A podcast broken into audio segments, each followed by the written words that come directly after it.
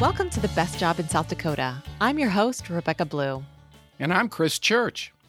Chris, can you believe it? We finished season 2. But before we do a little recap, let's check in. How you doing? I am exhilarated. Oh. I've been sled riding. Nice. I've been bombing down the slopes on my flexible flyer. Oh, man. Who doesn't love playing in the snow? Remember our guest, Kelly Sayre, a National Weather Service meteorologist? Man, she nailed her prediction for a white Christmas in South Dakota. Yes, she did, though we did forget to ask her if there would be gale force winds. Right? Yeah, it was a little tricky getting home from Grandma's on Christmas Eve, but Christmas Day itself was a perfect day to just stay inside with family. But back to your sled ride. When we were preparing to talk to SDSU dairy professor, Dr. Manisha Mohan, you mentioned that one of your favorite uses of dairy was for hot chocolate after sled riding. Correct you are. I've been indulging. Fortunately, I got a big tin of cocoa powder for Christmas, so there's been plenty of post-sledding hot cocoa this season. Nice. Well, now that we're midway through February, I'm wondering, how are you doing on your New Year's resolution? Oh, I'm ahead of schedule. Yes, you'll remember I vowed that my garden this year would be entirely composed of plants and vegetables that I've never grown before. And as luck would have it, our nation's preeminent weather prognosticator, Punxsutawney Phil, did not see his shadow, and thus he has proclaimed, an early spring is on the way. Now, apparently, the garlic bulbs that I put in the ground in early November got the message. They've already sprouted shoots through the soil. Oh, wow. But beyond that, our Season 2 guests have inspired me with ideas for seed varieties that will be making their debut appearances this growing season. Well, did you make good on your vow to buy some seeds from the South Dakota Agricultural Heritage Museum when we were talking with our guest, Director Gwen McCausland? Indeed, I did. I ordered and received Russian pickling cucumber seeds. Nice. But there was a delay in receiving them because apparently when I mentioned it, there was a run on these seeds. Oh, I'm sure. And they ran out of stock. Mm-hmm. But they made up for it, sent me 2 packs, Aww. And I'm excited to plant these. These seeds reportedly were brought to South Dakota by Black Sea Germans in the 1870s. Wow. So I'm going to have some good heritage pickles. Well, I look forward to trying them.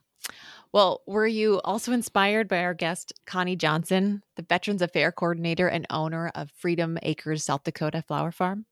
What Connie is doing for veterans is truly inspirational. It really is. But during our conversation, we were talking about flowers, and I recognized I don't need just new vegetables. I need new flower varieties. So I've purchased some coleus seeds and have started them indoors and will be transferring them once things warm up. Nice. Well, you implied that you would be growing a new variety of pumpkin this year when we were talking with Nicole Crouchon, owner of Spearfish Valley Produce, who has over 40 varieties in her pick-your-own pumpkin patch. Are you going to have at least one?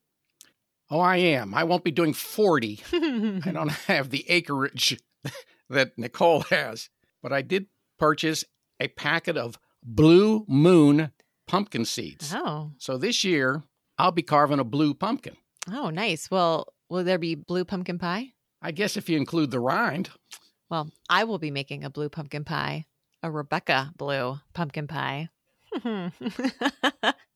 Well, now when we talk to SDSU horticulturalist, Dr. Christine Lang, you went on and on and on about saving seeds from the produce you bought at grocery stores, but of varieties that you hadn't grown before. How is that coming along? I'm making some progress. Every time I hit the supermarket, I look for obscure tomato and pepper varieties that I haven't grown, so I've been collecting seeds. But I'm also following Christine's advice on taking care of my holiday poinsettia plant. I have visions of propagating that one for next season. Nice. Well, you've been ambitious, but I am wondering about some of your other inspirations, right? When we were talking with Michelle Grosick, owner of Bear Butte Gardens, she talked about raising heritage turkeys. And at one point, you suggested that you thought you should raise a turkey. How's that going? Well, that's going slowly. But I also made a big deal about how the best use of leftover turkey was for turkey pot pies. And I've had plenty of pot pies since talking to Michelle. In fact, for Christmas, I also got another gift, which was a set of ceramic pot pie baking dishes. Oh, nice. So leftovers don't go to waste. They end up in delicious pot pies in my house. Delicious. Well, one of your other pipe dreams was to get a loan from Justine Rivard, senior ag lender at Black Hills Federal Credit Union, for a tractor for your imaginary apple orchard. Any progress there? Well, you know, they say, the journey of 1,000 miles begins with a single step. So I've taken that first step. I've saved some seeds from an apple that I had recently. It was a Kanzi apple. I've never heard of that before. What's that? I wasn't familiar with it either, and it really wasn't the best apple I've ever had, but I looked into it. Turns out it came from Holland. So I guess it's great for Dutch apple pie. Now, I did actually germinate the seeds. Oh, nice. And wow. I've planted them indoors, but, you know, I'll have to transfer those outside. Right. But, you know, when you plant an apple seed, you're not necessarily going to get a good tasting apple. So check back with me in 2 years because I'll be grafting a better variety onto that apple tree. All right. Well, we'll stay tuned. Well, in our most recent episode with Amy Pravicek, Territory Manager for Zoetis, we talked a lot about cows to the point where you thought you needed to have a cow. How is that one going? That one's not happening. If I come home with a cow, my wife's going to have a cow. I'll be the one put out to pasture. Oh no. Well, it seems like in half our episodes, you're dreaming of getting a horse. How about that? Yes, I do dream. But alas, like King Richard III, my last words, well, just for this season, a horse, my kingdom for a horse. Well, it has been a fantastic season too. It never ceases to amaze me just how many amazing women there are doing incredible work in South Dakota.